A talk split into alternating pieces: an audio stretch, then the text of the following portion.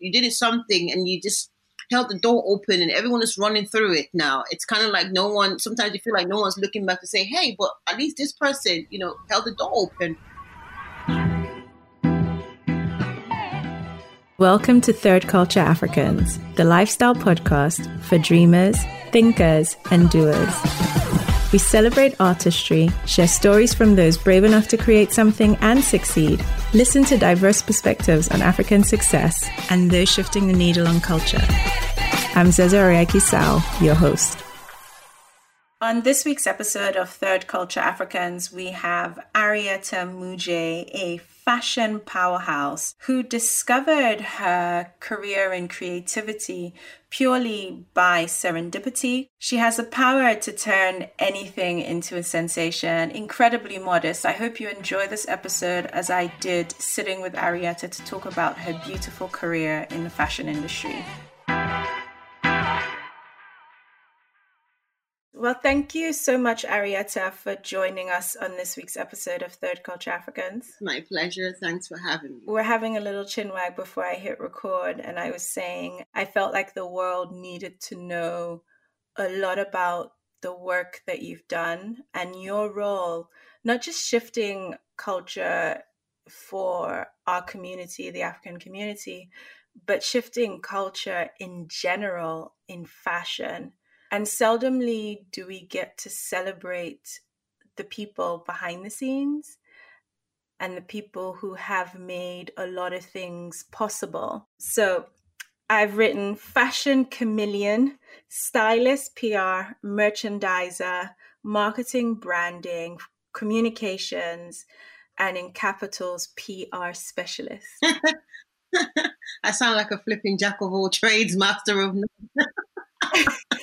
Well, I think you are the embodiment of fashion, right? You have a, a definite passion for fashion and a, a huge appreciation of beauty. I remember the first time, I want to say the first time I met you, goodness, I was probably in sixth form. You were styling a lot yes. then and we have mutual friends in common but at the time i hadn't met you because you were you were older and you guys were, I guess, the first group of people that I had met of African descent and were African and still identified as being African, but somehow had assimilated into uh, the world in London, but were sort of fusing both cultures in a beautiful way and achieving things. So I think you guys, it was like Z with her fashion label, and then um, Valerie modeling, and then you were doing the styling, and there were fashion shows. And for the first time for me, that was the first representation that I had seen of people in our community doing alternative things, if that made sense, and succeeding at it. I just want to say, when you were 16, I was like 17, yeah. So you can stop saying the schoolgirl but it's a huge gap. It's a huge gap then, right? Like to be fair, it's a huge yeah, gap. um, yeah, it is funny you say that because we, um, I, have always um, seen myself as somewhat different. And I think that the people I surrounded myself with in, in London growing up were that because we were never like, even though we were like Nigerian, you know, went to school in Nigeria, but we were born in England and we came back to England. So in Nigeria, you were not Nigerian enough. I used to be called London girl. Me and my brother were bullied so badly. in the beginning of school in Nigeria because somebody asked Ajebo. Oh my God. Primary school. Somebody asked me, where you from? I said London. They started singing London Boy and London Girl for me and my brother on the school bus. Oh my God. Cute Estelle's um, American boy. Yeah. I was like, would you be my London girl or something? Anyway.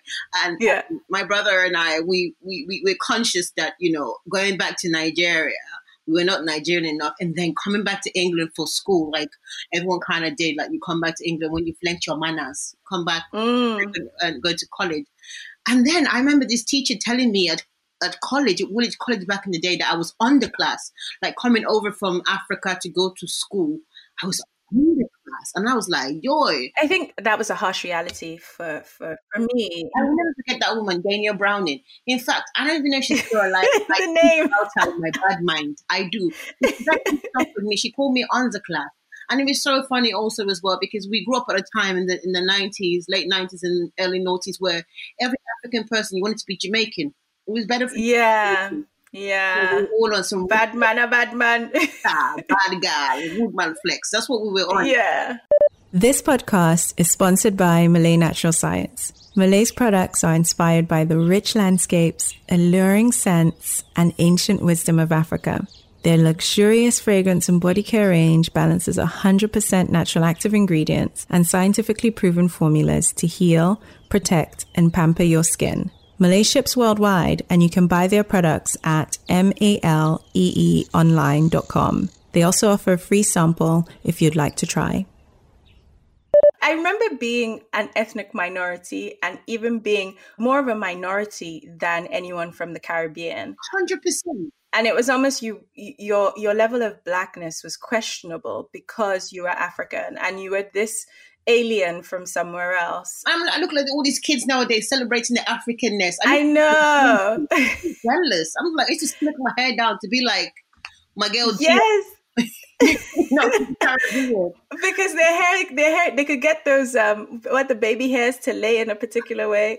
Um, I had to ask my friend, "God, what do you what do you use on your hair?"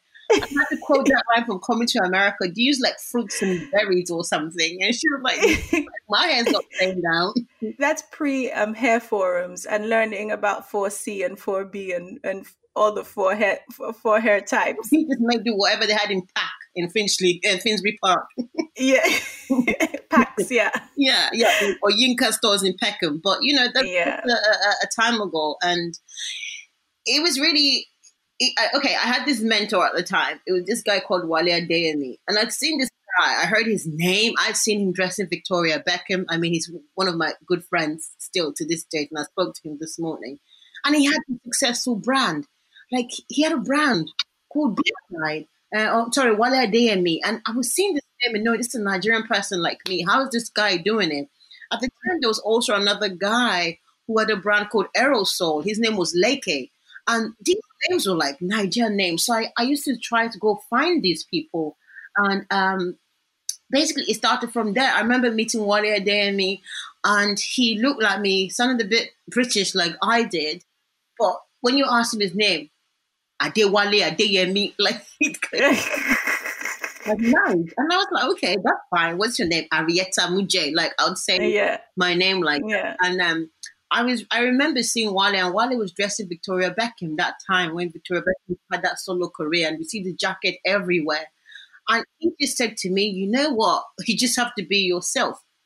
And at this point, I was thinking, what does that mean? You know, I can't shout out to the pioneers, by the way. Shout out to the pioneers because you know people don't even know what these people put the ground what they put down. But I also remember, like in the early '90s, like um, when Jazzy B from Soul II Soul coined this whole thing about one race for one about being black British. We talked about one us being one and stuff like that. I remember when Soul II Soul came out, that was about the first time I actually felt connected to being black in in in UK, and we could be anything. You know, if you look at the Soul II Soul videos, they were all like made with all, all of their friends and stuff. And Wale and Trevor Nelson, they kind of came from that. And hanging out in Tottenham Court Road at the Soul II Soul store where Trevor Nelson would DJ in the 90s. That really just helped me realize that, you know, I can actually try and be myself, put some flavor in it, be myself. But I think the challenge with that generation was that it was almost, I guess, society at the time made it feel like it was only one through the door. Yeah. Right? There could only be one of them through oh, but it was like that. It, it, was like that, very much so. I mean, I'd meet like people. I was saying this um, on my Instagram live the other day that there were a few, there were very few black stylists, but not everyone was welcoming. I'd meet some people, and it was almost as if immediately they saw you in the same space as them. They were, but it had their backup. Like you were coming their work or their market or something. Your early career, though, we've kind of dived straight into your styling career, or the styling part of your career. But you started off as a true um, African child studying business law. Yes. And then you did another degree just because one is not enough. Yeah, uh, in, in, in business marketing. Yeah. Yeah. And so always an interest in business, but I, I, I guess that takes you from that to then interning a lot. So you did a, a ton of interning. And then you're working with people like Pixie Lott, Tyson Beckford, Leah Kadebe, Kelis, Lily Allen, Kelly Rowland, Naomi Campbell. Um, if anyone can take a snapshot of the 2000s, you'll know that every name I've mentioned was at their absolute peak in that time frame and you were working with them. How, do you get from a two degree business law, business marketing to interning and then to Arietta Muje, the the stylist? The stylist, you know. It's quite simple. So um, when I left university, originally went to Brighton University and came out with my business law, business marketing uh, degree. Because I basically, bef- I take a few steps backward. When I first came to England, I thought I had to do A levels because that's what everyone was saying to me. When you came back to England, you have to do your A levels. Without your A levels, you can't go to university. A levels was so hard, man. I did my best with my A levels, and I only got in for a business course. So when I got into university for a business course, I was first of all in London Guildhall. I knew I wanted to change and specialize, so I, I specialized in business law. And then when I went to university in Brighton, I could specialize in business marketing because it seemed more fruitful. The truth was that I couldn't be a lawyer. And that was what I told my parents I was going to be because my mom was a lawyer. I thought, at least let me just do half. That's still something rather than none. But, you know, and I realized how much you had to pay to go through law school to become a barrister because I didn't want to be a solicitor. I didn't want to sit down in an office. I wanted to be in court. I wanted to wear the wigs and stuff like that. My mom was and realized that you spend so much more money in becoming that, and the chances of you becoming that as a black woman were very slim anyway if you didn't go to like a proper university, like I said, I got into London Guildhall. That wasn't like a proper university. Yeah, yeah, yeah. And when I realized that, I thought, okay, I'm going to go to Brighton and make the best out of it. So this all started when I was in Brighton University. So getting to Brighton University, I was placed in the halls of residence where all the art students um, stayed, uh, not the business students. And kind of lucky because I came quite late and where all the business students stayed, it was quite nice. Um, everybody was doing. We were mostly like African kids and stuff like that. But where the art international students, stayed, yeah, international, and these kids used to party like it was 1999 before it was 1999. But here's the thing: when I had left university in um, London, I was already. I only had one more year to do in Brighton, so I got to the halls of residence, I was made the hall like a hall monitor. So I used to go in and just make sure the people in my halls were doing okay. And these were all art students. So I met a variety of people. I met a bunch of like international talented people that kind of changed my life for forever.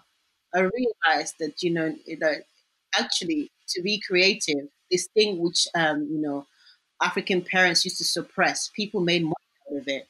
And so I'm talking right from early on, I'd always like made mood boards. I'd tear up my mom's magazines and stick them like on the walls, tear up like her, um, you know, like when you used to go to the tailor's place back yeah. in Nigeria, have all these pictures on the wall. Yeah. that a lot. And um, when I went to University of Brighton, I, I noticed these kids were doing similar. So I used to sit down. There was a girl in my halls of residence with all the art students stayed, and she was in her final year and and true story, her name was Henrietta. Henrietta had asked me if I would style her final year collection. And I didn't know what the hell she was talking about. Was like, what do you mean style? Well, you were always very stylish yourself, right? This is what she said. She said, Well, I like how you look. You put things together really nicely. So would you do this for me? So I know the carry last now. I just said, Yeah, yeah, sure. But what I had to do that weekend was actually go to research what a stylist did. And at the time, it wasn't a particularly clear career path. No, like, no. I, I don't think you knew I just, of stylists. Fun. I thought this was a bit of fun. So I uh, I remember very well going to uh, the, the lanes in Brighton, you know, in Brighton, the secondhand stores and just talking to, and even then, you really didn't get people who were styling in the fitting room because back in the day, you know, fitting room just an open space. You change here, you change here, stuff like that. And so the, I used to go to fitting rooms with dread because I never liked changing in front of people. And I went to this um, store, this vintage store in the lanes, and I met this really lovely girl who was always, I was going into the fitting room, she offered, if you wore this with that, that would look nice and stuff like that. So I then began to have a picture of what styling was. So did the collection, fast forward, left university, got to London, and I thought, I don't want to be a lawyer. I don't want to be anything like that. So I don't know what I'm going to do. And before I came home, you know, like when you're at university and you're final year student, you get all these people coming to try and persuade you to get a career in this or career in that. It was, I think called, I don't know what it's called. It's like, it's not, it's the opposite of Freshers Week. It's something when you're leaving, when the, the careers people come in. And I remember at the time, I wasn't interested in talking to nobody. The only people I spoke to were bank because they had a super soaker as their giveaway present. So I went to Barclays Bank because they were giving away this nice present when you spoke to them. Oh yeah, I remember that. And then they'll try and sell you credit cards as well. Yeah, they did, the bastards. I, that's another story anyway. but, um, like they'll give you like phone credit or something if you take out it. Yeah. Oh god, it was bad. They gave me phone card. Phone card didn't last long, but that credit card debt it lasted a long time, didn't it? It lasted a long time. Yeah. Like when you think back now, like I think I had a credit card and it was like three hundred and fifty pounds, and that was a lot of money. Yeah. What did I yeah. use it for? To go Top Shop. What did I use it for? Like literally, all I did was go Top Shop in Debenhams. There was not even like Top Shop. It was like in Debenhams. like anyway, I digress. And um, I um, yeah, came back to London and literally I was like not feeling going to look for work. And uh, at the time, I had these friends from universities as well, um, Wale Davis and a guy called I can never remember Lumsky's real name, but they're rappers. They're called um, Show Them Crew in Nigeria. Yeah. Then they were called Loose Cannons, and they were like, "Oh, they got this gig. Do you want to like? Can you give us like get some clothes for us or whatever, whatever?" So I do that. I'll go get some clothes. Uh, these people they look nice, blah blah blah. I'll be Wale because Wale was still like, at university in Brighton when I had left because I was a year above him. But and Wale's brother Akin, Akin, Akin was just skater kid when I was in university film director now, makes all these amazing films and stuff like that now. And I used to think we, we, we were different. We were all like flipping different. We used to live that life in that Pharrell's fronting video. That's the life. come back to London now. I'm like, man, I, I don't want to go to work in an office. Yeah. So my uh, younger sister, she was doing her A level, so she was at home, had got a part time job and she'd gone to um, this induction for this new job at a flagship store in London. So, do you remember when New Look had that big flagship store in Marble Arch? Yes. It was like space. It was like the yes. big store ever. My sister got a job as a supervisor. This is my younger sister as a supervisor. Oh wow! And I thought, and this was while I was at home pretending to be an air now for a record company, trying to call eh. to see if they'd like want to listen to like Loose Cannons music and stuff like that. And I went to go see my sister at, at work one day. And yeah. The manager pulled me aside. She said, I like how you look. Do you want a job? It was that. And I said, Yeah. So this Tuesday, and I started work on Saturday, Saturday in the fitting rooms, right? That was my first job after university in the fitting rooms at New Look. And um, I remember being in the fitting rooms and just using the opportunity to be quite helpful because I always prided myself uh, in throughout university. I worked in Gap, so I knew a lot about customer service. You, you know, you be polite, you help people, you try and help people, and I did that. And then I did it for two months or three months, then there was a vacancy to join the visual merchandising team, and I kind of got it. I don't really remember how because I didn't. Really, I don't remember really applying for it, but I got the job. Maybe because I used to help the VM team anyway. So there's something about you being in the place and just doing your best. You know, like says in the Bible, if you're doing a job, do like as if you're doing it for God type thing.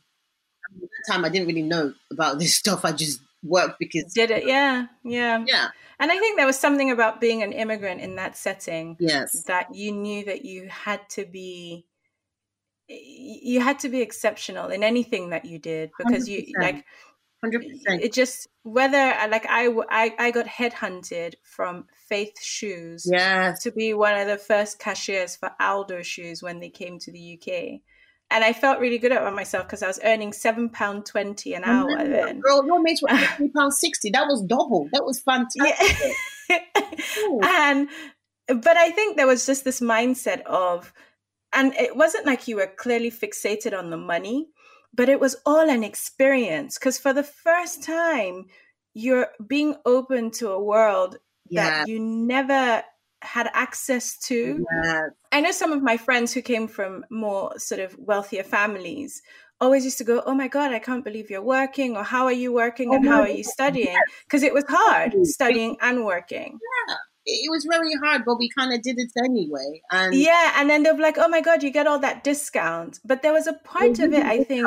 But they won't be there when you're waking up early to go to work. Oh my god. Ah, but even just the hassle of that discount, you hide the things in the stock room till it went down. To... you be showing up when they shouldn't show up. Like seriously, do you want me to lose this job? You don't be sweating when your friend comes in the store. You not be trying to cut eye. Go out. Go out.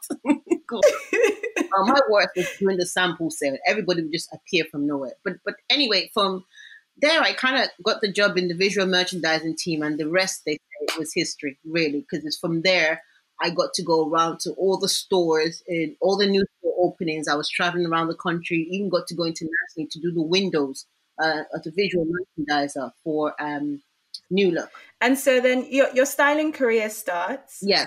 But through this, yeah, you've interned in the past. So yeah. you've done smash hits, if anyone remembers yeah. what smash hits is. You've done smash hits, you've done red. It's true, this visual merchandising. So I'll, I'll tell you the story. So in continuation, as the visual merchandiser, uh, window dresser for the flagship store, you'd get in early. So I used to do seven o'clock in the morning to 3 p.m.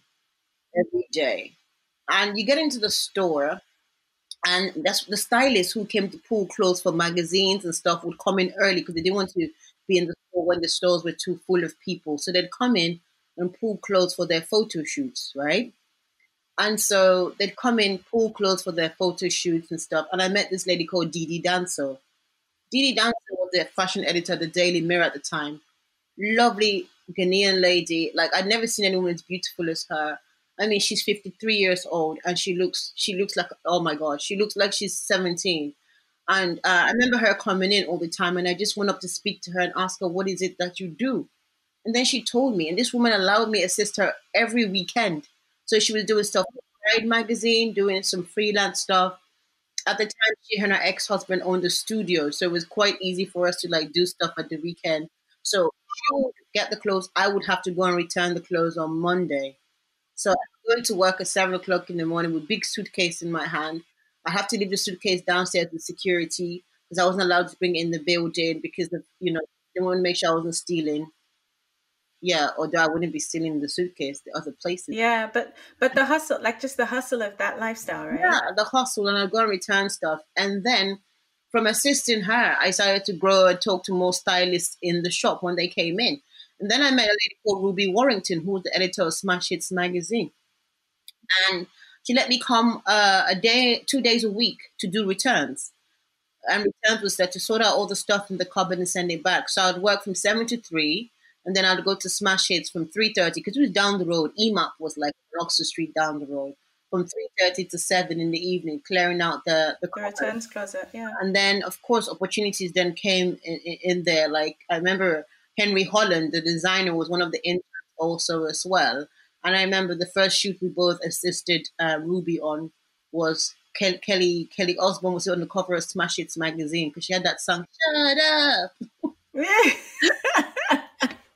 I thought I'd made it. I was so excited yeah. to be there, running C- around. CV point highlight, right? Like literally, it still is a highlight because I was watching the Osbournes at that time. Kelly was like, yes. And I think she was well, they were huge then, right? They were huge. Even huge celebrities. Even seen the back of Sharon, I could have fainted at that time. And, um, Yeah, and literally that was it, and that smash hits. And can you imagine all the people they had on the covers of smash hits back in the day? And I go with the assistant, the sort of the stylist and her assistant for a shoot. It was crazy. I was seeing like the girl from All Saints that I'd be in my head. I was number five. I was the fifth member of All Saints. Never ever. Exactly. And then getting to actually, they wouldn't like a sample, then they'll let you keep it. I remember like the Maharishi pants. I'm talking yeah. about these pants that everybody wanted with the dragon down the side.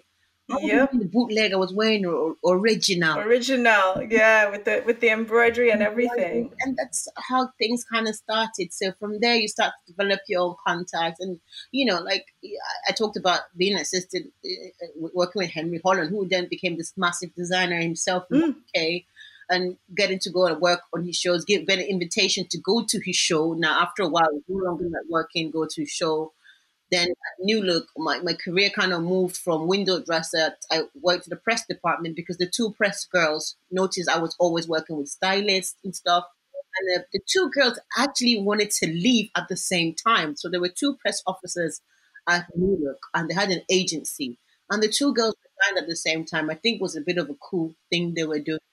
So they needed to find people quickly. And it was like, well, the girl downstairs always helps us doing. And it'd be like a transition because the stylists, there was a time when they would just leave the stuff with me. They wouldn't even go to the press office. So I got the job. And then uh, also, they hired a girl called Catherine Reynolds, who's one of my best friends in this life ever. She just come back from Spain, this crazy girl from Liverpool, who was just like, as, as, as, much as a hard worker as me, but she was a bit slick with it in that me, I was still giving them African hard work. She was giving them smarter hard work, if you know what I mean. Yeah. So that's literally how the stylist career then and, and then you go from from that to PR and then you end up at River Island. Yeah. So from a New Look, I moved my way up from being a press officer to the PR manager. I did five years at New Look retailers, and this is when New Look was changing from Stackham High, Slim Cheap. I'm talking about we did a collaboration with Lily Allen at the time, and during Vogue Fashion Night Out, they'd have a show in store. So I got to work with like a few models before they even blew. So Agyness Deyn, for example, when I met Agyness, her name was Laura Hollins, and she was Henry Holland's best friend. Mm. You know, yeah, and and the, yeah, the people's careers were just growing side by side. There was Sonia Wanda, this uh, African girl from uh, Denmark, who was also making a name for herself at the time. And of course, this was the time when you know you know, the Pixie Geldofs, may she rest in peace, the Daisy Lowe, those kids were coming to the forefront as being, you know, the party kids. So every event we did, it was important to have those kids there. So then you, so like, you're now in charge of the guest list as well. So yeah, basically. PR is is, yeah. is working. The guest list eh, needs to know who's who's who that needs to be there because you, you, need to make those columns, right? Like then it was yeah, all magazines. There were no blogs you're liaising with the press and people are becoming a little bit nicer to you. The, the invitations come in your mailbox. You know, people who want you to come on board their events and sponsor their events will start to treat you, or should I say, the position, because you always realize when you leave a job, it's not about you, it's the position, really. Yeah, which is and, true. Um, which is true. Yeah, the invitations will come loads. Mm. I think you must remember, like when Faith um, kind of like um, had this big shoe launch, mm. And they had parties in store. Yeah, everybody wanted to be your friend, right? Yeah, yeah, yeah. You needed that discount. that discount. Yeah. Yeah, and so that's kind of how the PR and the styling grew. So PR by the day and in the evening, and then styling yeah. alongside that. So then you go from New Look to River Island, and then you get perhaps one of the biggest and most impactful brand partnerships in fashion in the UK. You do Rihanna's first ever fashion brand partnership with River Island. So this is pre Puma, pre anything we've seen from Rihanna since.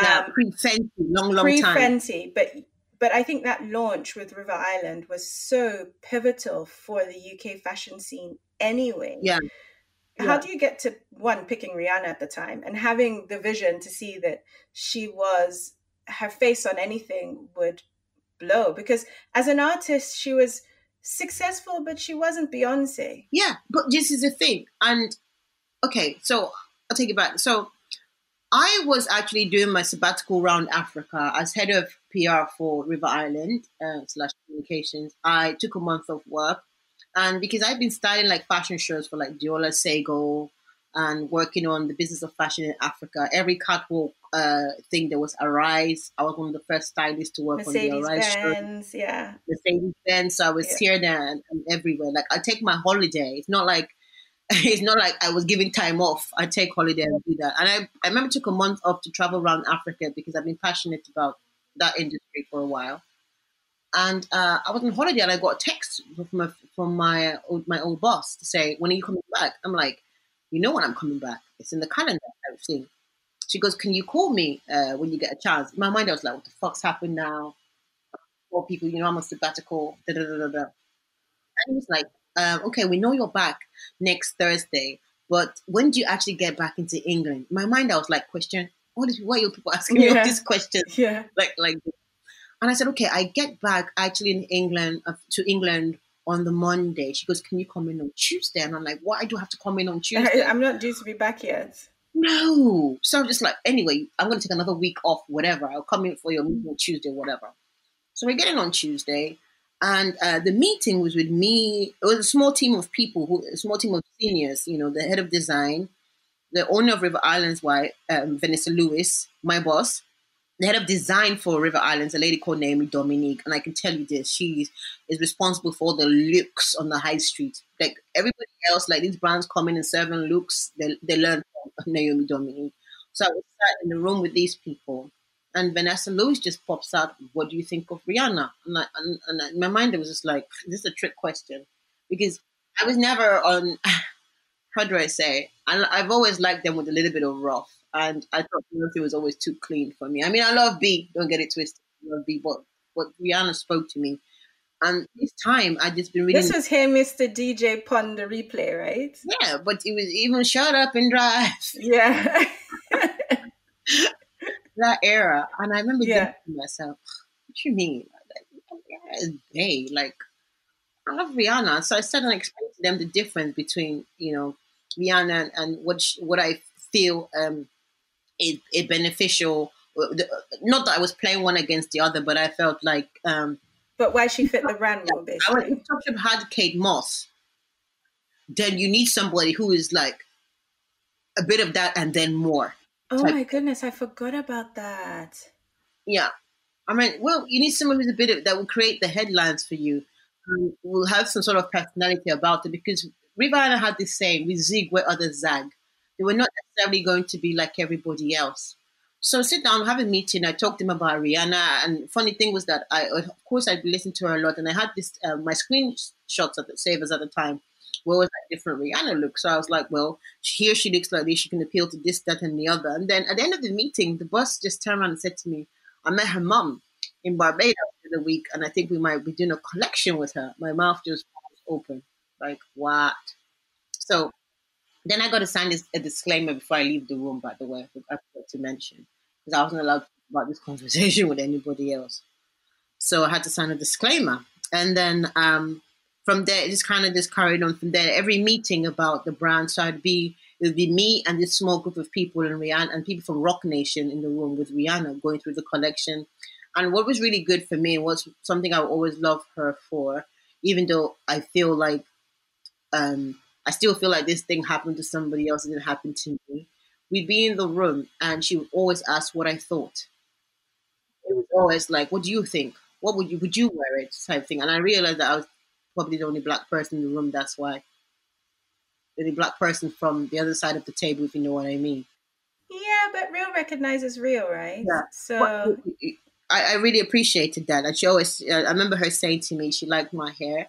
And then in the papers, two weeks later, I saw her with a grey weave. I was like, with "Mhm, the same haircut. mhm. we know where you got that from, girl. And yeah. It's history. I can remember so much like taking samples to round the world to go and show her Yes No and her stylist Adam Selman, who was so so good to me. She worked with her. Sorry, Adam Selman was her costumier, and Mel Ottenberg. Mel Ottenberg is this amazing stylist from New York. They're like the two of them were just such a dream team, and I just remember them giving me pointers and tips on different bits and pieces, and that also just helped me in whatever campaigns I got to style for small brands or African brands, whatever. Just listen to their tips and advice. And, and uh, so then, then there's Seven Seven Tour, but yeah. then this then thrusts you into a space where you see the potential in the industry. Yes. And you're now trying to inject what you know back into the African community. Yes. I mean, and this is to go on the 777 mm. tour, I would say this. For at River Island as well, I worked on Graduate Fashion Week. So I was styling uh, Kelis for a shoot. So I got my, my older cousin friend, Chalia Shagaya. She lived in New York at the time, and I was talking to her about it. And she said, why don't we reach out to a few of these African designers, see if they will lend you samples? And the only person that came back to us was Lisa Folawiyo. So yeah. the first that was wearing a Lisa Folawiyo short shirt on the cover of the Evening Standard was Kelis, and that was my my work by Charlie Ashigaya. And that also kind of helped me in terms of brands back home because when I emailed them, they will respond. you know what I mm. mean? Yeah, because they, this is. I think you were you you broke again, you know, without saying who our next guests will be in the show, but I think um, you've broken a lot of African fashion designers on a global scale. Yeah, in a way, because remember that time your, your girl Zadai too and I were quite close. Every other time Kelis is coming, what's Kelis going to wear? Get some samples. That I was making clothes 24 7 every time for, for, for, for because that was an opportunity, you know, at the time yeah. to get yeah. stuff on, on them.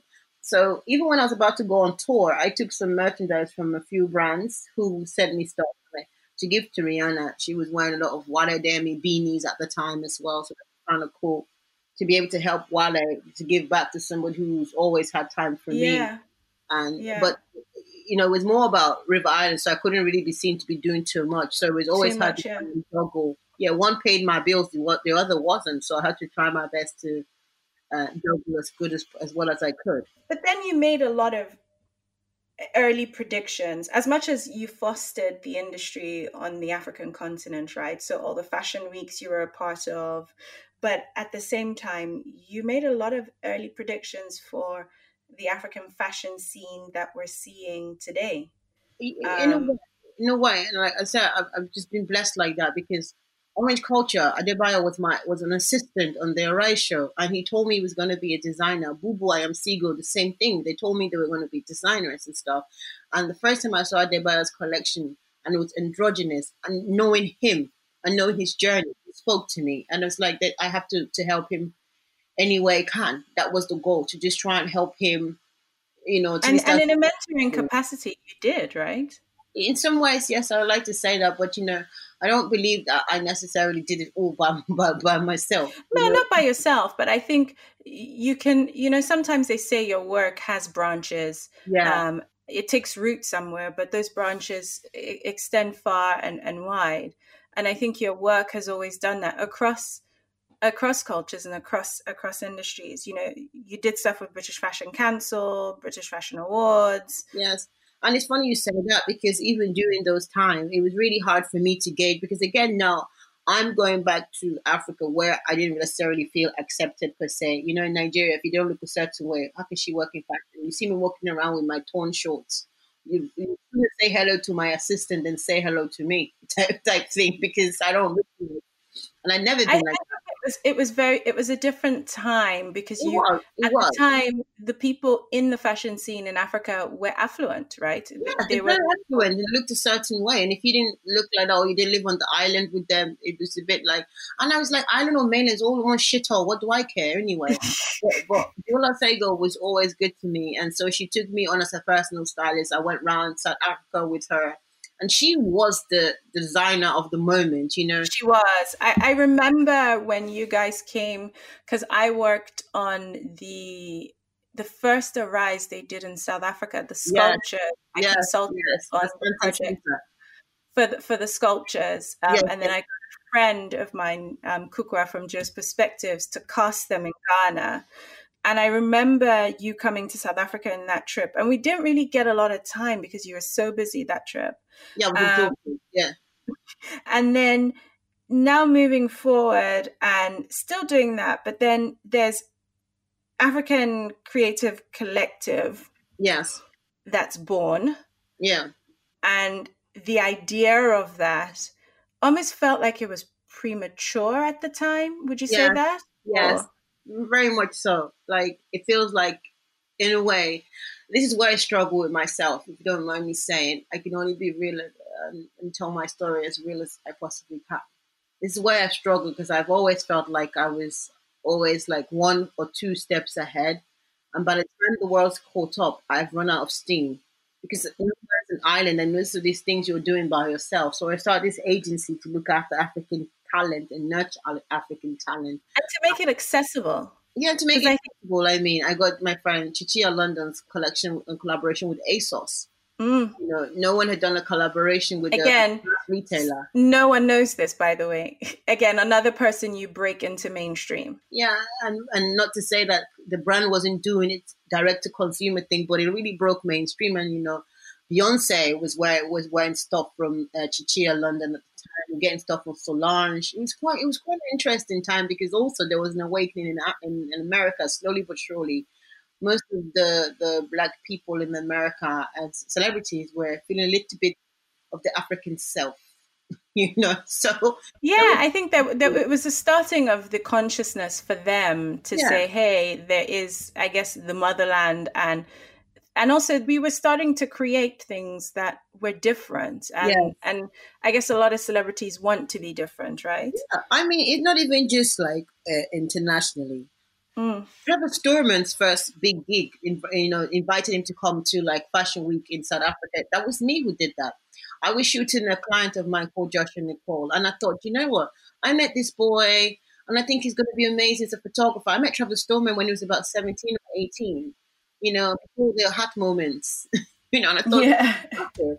I thought, okay, I'm going to invite him down. I also invited this girl called um, Gatash Fro from Botswana down. You'll be the influencer and you will be the photographer to shoot my uh, friend Joshua Nicole's campaign. And they did, they, they did do that. but I think a lot of this came before, like I guess because you had such exposure within your PR roles, the idea of influences influencing. I think through you was the first time I discovered one Nigerian boy. Oh yes, but these guys were like now when we look at like but i think your exposure in the pr roles and then you know we'll talk about you going from like the work you've done again boohoo no one knows that but going from river island you were i guess a team at boohoo um, and broke boohoo in a way I guess the success of Boohoo were, were there in the height of when Boohoo came into everyone's consciousness and then working with the UN on ethical fashion. yes, yes. I mean, with the Boohoo side of things, it was, it, was very quite simple. My company, African Creative Collective, had kind of failed. I should say it didn't. It didn't take as much. I didn't get the patronage that you know I was getting when I was doing stuff for free. When it came to start asking people to pay, that's when the story can't get leg, as we say. so I was literally running out of funds, and I'm not the best business person. I'm not ashamed to admit that. But what I do have is loads of ideas, and like try my best hardest to like implement them where I can. And I remember African Creative Collective. I was like, I can't do this anymore because I mean, we'd come back from Pitti Uomo with Bio. Bio had done all this great stuff in Vogue Italia, and he'd gone off and he'd done a lot of stuff for himself, um, you know. And um, one Nigerian boy, Terence, was of course settled in, in the UK now. He uh, started becoming editor of a magazine called Pause Magazine. And initially, he was working with me uh, on my little agency. Couldn't pay him much, or, of course. You know. And so basically, the team of people around me started crumbling without that day job money, really.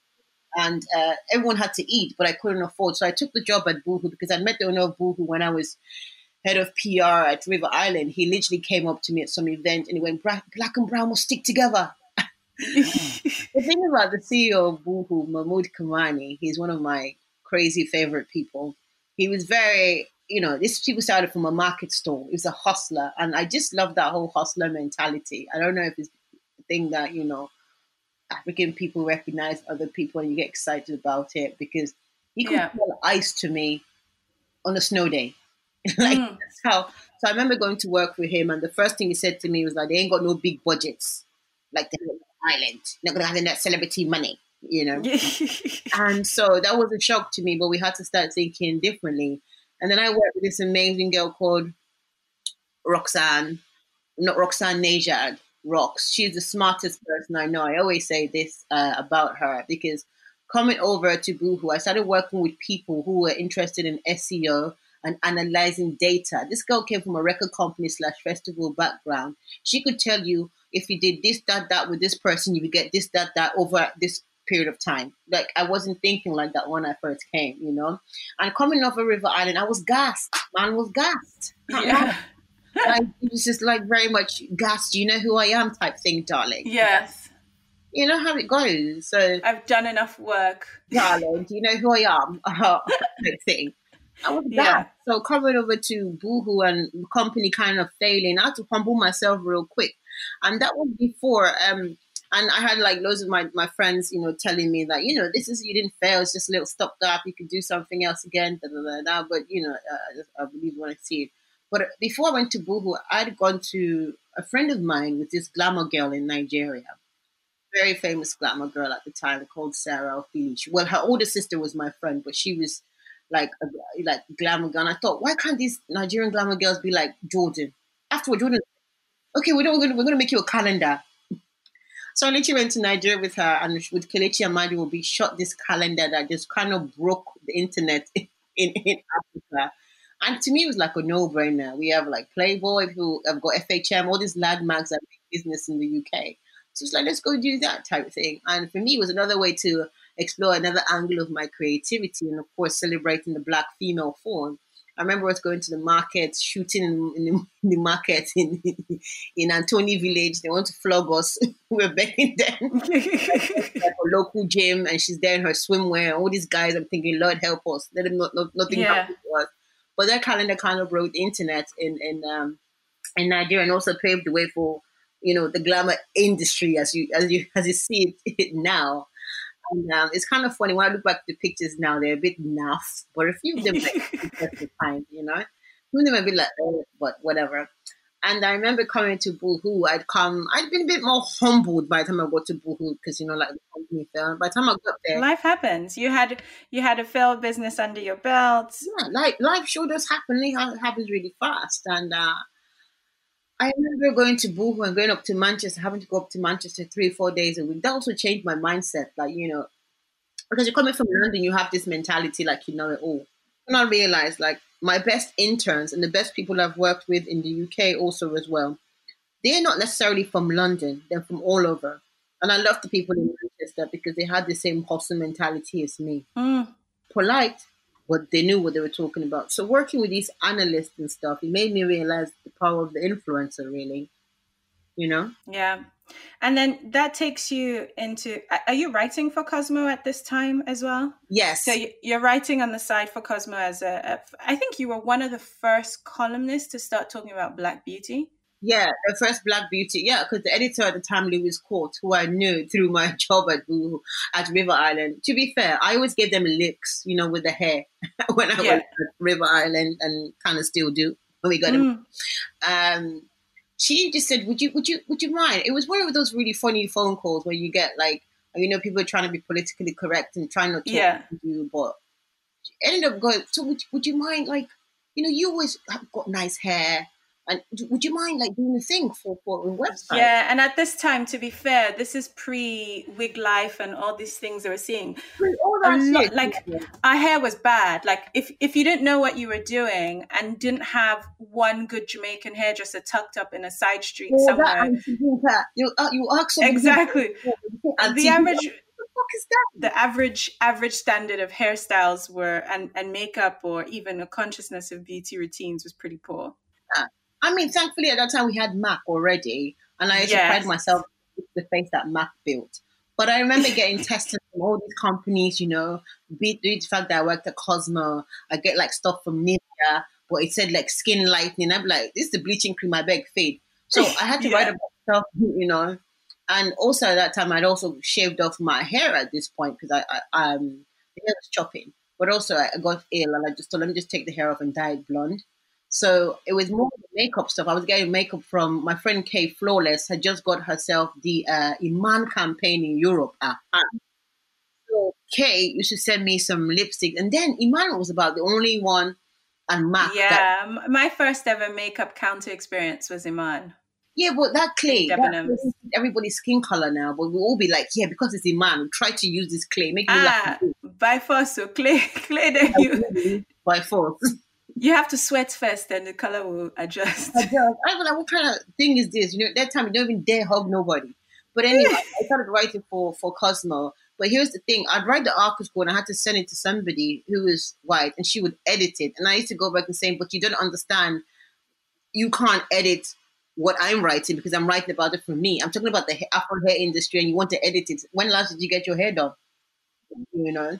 So Cosmo's arrangement kind of was good for like six months, and after that, they were not talking about paying, and I was of course not going to continue to do this for. Yeah, because at the time there was to them there was no black black beauty yeah, industry. I don't think it didn't really exist. Like, yeah, I don't think they saw like the future of it, which many people didn't actually see. And kudos to this generation, you know, and, and the millennials and the one and the ones who are just a little bit older, what they've done with the hair industry. Like you know what to do with your hair. You won't have no practice like I do now from the times when I didn't know what to do to my hair when when bonding glue was bait. Like seriously. And then Boohoo again. I'm I'm trying to walk everyone through through your career in in the short space of time that we have. But if anyone's drawing a timeline, I think the one thing that's consistent with your career is everything you touch pretty much becomes gold. So you go from that to online fashion retail. Um, this is at the beginning of online retailing, and you're with N Brown. Again, this is JD Williams, Simply Be. If anyone's in the UK, these are the pioneers of online online retail. Yeah, I mean, for Boohoo, it was such a great experience. Like I was head of communications globally, so what that means was that I was having meetings with Australia, going over to make sure events were happening there. I was having meetings with you know, rest of Europe, because they all had press offices and uh, where I had to oversee and build a strategy that would work with local nuances there.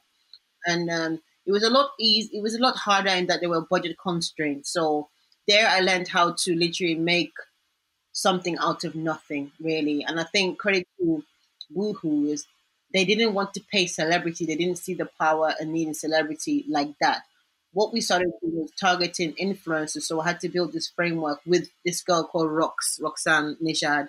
And the framework basically was what allowed us work with influencers. And I think when I just left Boohoo's, when I saw you again after a long time at some luxury African thing, and I come up with this template for working with African influencers because I was convinced that as far as far as Boohoo sells to Africa, they need to be talking to Toolz, who's got 2.5 million followers and stuff like that. At the time, no one kind of like really got what I was trying to say, but I was ship, I was selling in African like uh, influencers, you know, to different brands. Again, ahead of your time.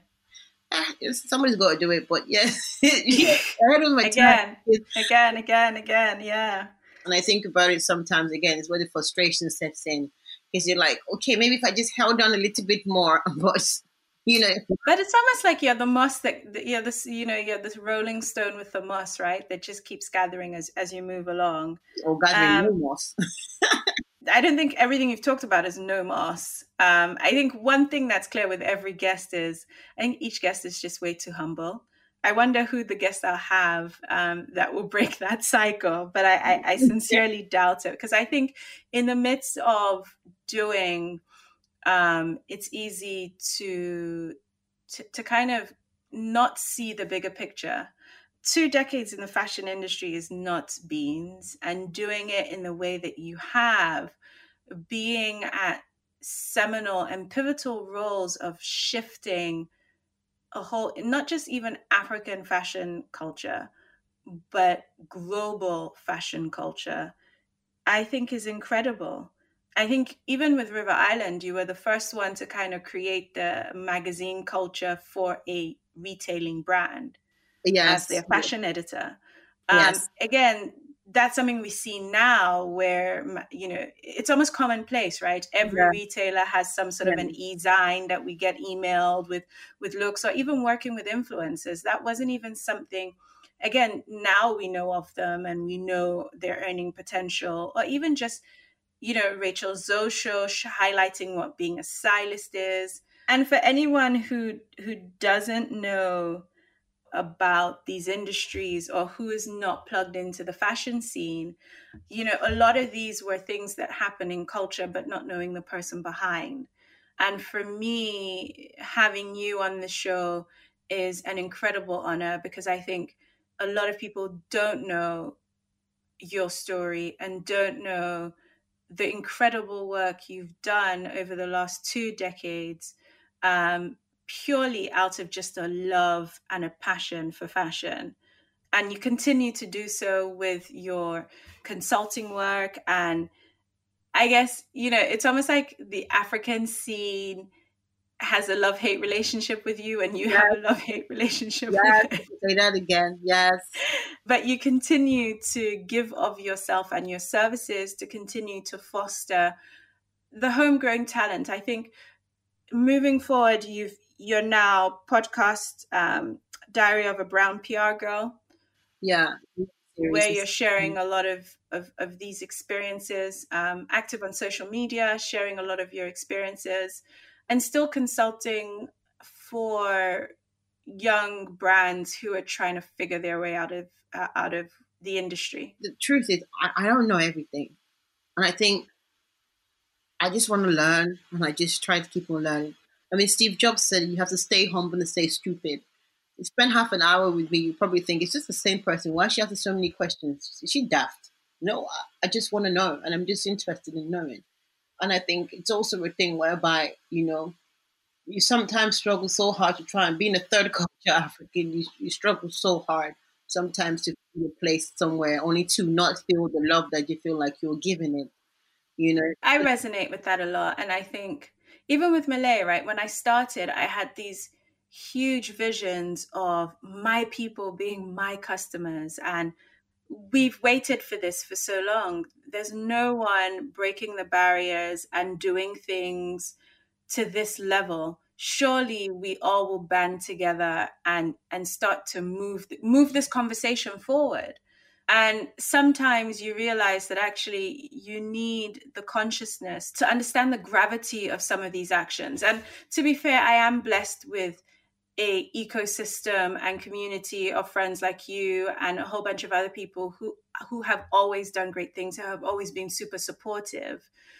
But sometimes you wish the gong sounded louder. I, am so jealous of i can't i can't even lie of the younger generation. I feel like they understand what it is to be collaborative they understand what it is to celebrate one another you know i was in ghana last year with my friends sister Bubu I am Sigo, who is one of who was one of the assistants when I used to do the Arise show, and she has an amazing brand. She's she basically lived the African nomad life, which I've tried to live. She does it now. She's in Uganda, sourcing fabric. She's here and everywhere.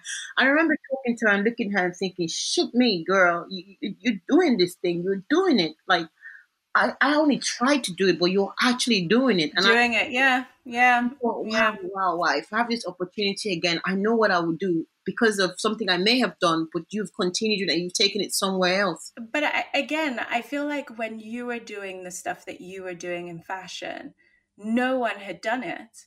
Um, and I think the generation that's come after has really built a lot on the foundations of the work that you've done. It's the same for you. It's the same thing like you when you started today. You went Stockton flipping Harrods. Like who, who's that since? But everybody's Harvey, yeah, Harvey Nichols. I, I don't think anyone's done it since. Yeah, I, I launched before Rihanna. yeah, but this is what I'm trying to say. It's like at the time. So sometimes you you understand what I'm trying to say. That when you yeah, I do. Pre, you did it. You did it something, and you just held the door open and everyone is running through it now. It's kind of like no one, sometimes you feel like no one's looking back to say, hey, but at least this person, you know, held the door open. You well, th- I'm hoping that's what we're doing with, with, with third culture Africans really is highlighting the people who have actually done the work in the way that has shifted the needle on our culture you know and i think what i found to be consistent is a lot of a lot of the people who have done that include myself, I think eh, don't come from the social media toot your own horn. We're not marketing geniuses, even though for some it might be their day job, but we're not personal brand marketers. I know. Look at Uber, Nike, for example. I went to an exhibition of hers. Like she's a product designer, yeah, but she had an exhibition at Pall Mall, like the Queen's backyard. That's where we Yeah. were. And I remember Yeah. thinking, wow, I wonder if this girl really realized the impact of just even me just being there, how I felt to celebrate Yeah. her look. And I think that's with every guest on the show, and the same with you. I'm sure the fashion people or students of fashion listening to this episode will love hearing your journey and your story. And I guess what I'm trying to say is nowadays, I, I realize that, you know, we need platforms like this to be able to toot our own horns. It might not be in the way that is the new way, but it's a platform for us to do that and appreciate the work that we've put in, appreciate each other, and hopefully be a resource for someone out there who's looking for the inspiration, who's looking for a reference point. Who else has done this? To be fair, there's no other Arietta since you. I beg there are people there, Who? different. Name who? They embody parts of you, but not all of what you've done. It's so funny you say that because I remember when I started noticing the shift, I used to get featured in magazines a lot in the UK. I don't know if you remember. Yes, you had lots of articles profiling you, Um, yeah, your style, your Yeah. opinions, your funny. everything. I I mean, remember- sometimes I'll see someone say, I know how we were just in one party. I remember I was meant to be in this magazine, You magazine. They were going to profile me and stuff. And um, it kind of didn't happen. And I bumped into a friend of mine who worked there. I was like, yo, ah, what's happening with this profile? She goes, Ari, we went to one girl that works at ASOS. Maybe you know her, Freddie Harrell. yeah. That's when you knew it was shifting for you. I, I must say, when Malée got featured in You, I was beside myself. I don't think anyone understands. I, I think there's certain magazines that you just think, I'm never going to get there. And then when you get it, yeah, um, seriously, but you yeah. yeah. biggest selling supplement. That was awesome.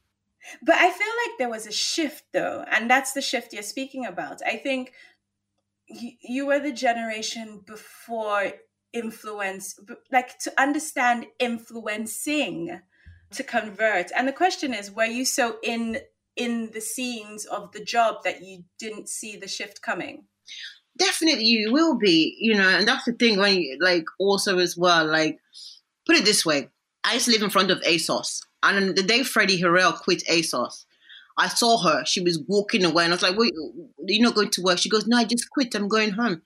A week later i saw her. She said she's going to start her own company. I mean freddie harrell now is like you know everywhere but Yeah, she she's done a landmark uh, fundraise as well. Yeah. and she she she bit the bullet. We were still in the we were still following the flipping hamster wheel, going around doing this. Had to work. Didn't take a time out to see actually if I took my time to do X Y Z, this could work for me in this way. So I think I was too much in there. I think if anything, if I could do anything backwards also as well, I should remember that you know all the energy I put in working for somebody, I could use that energy to work for myself. Because after a while, you get exhausted, you know and we don't feel burnout, but there's an element of you do feel a bit like Very much to create is work. And I think for a long time within our culture, we were taught that creativity or creating isn't considered work. And it's pleasant to see the shift that we're seeing now with a lot of creatives showing careers and monetizing. And I think even when you were earning as a stylist, I don't think you had the confidence to even own that. Even though magazines were writing about you and profiling you, and you had all the success you had, I think it was at a different time. there was nobody like who which black stylist did I know owned their own consultancy. It, it just wasn't there. Even when I started my PR agency, African Creative Collective, I was one of the very few in the UK. There was like not one or two in London and in Manchester, but you know, But who had the experience though? Like who had the genuine experience that you had to do it? But I do know that a friend of mine, Nini Granville, she was always the other black girl I used to see at events and stuff like that.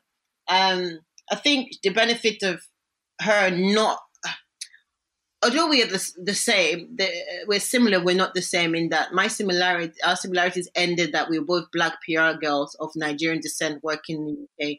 I had this added pressure, this invisible pressure from, you know, back home. You have to make money, you have to do this, you have to do that. Yeah. That I don't. Success looked different then. Success was about what was financial. Yes, success was fin- is purely financial. I'm pleased that Lily's one of my great friends till today. So we we we, we always talk about these and I tell her about these external pressures that African kids, especially African women, especially firstborn African girls, you just carry on your back it's like you're successful as long as you can feed XYZ as well. And I guess what we don't get taught is that actually, if you continue down the path that you're going to of passion, eventually the money will come. And I guess in general culture, I think there's an underestimation of the time it takes. Yeah. The time it actually takes to convert that.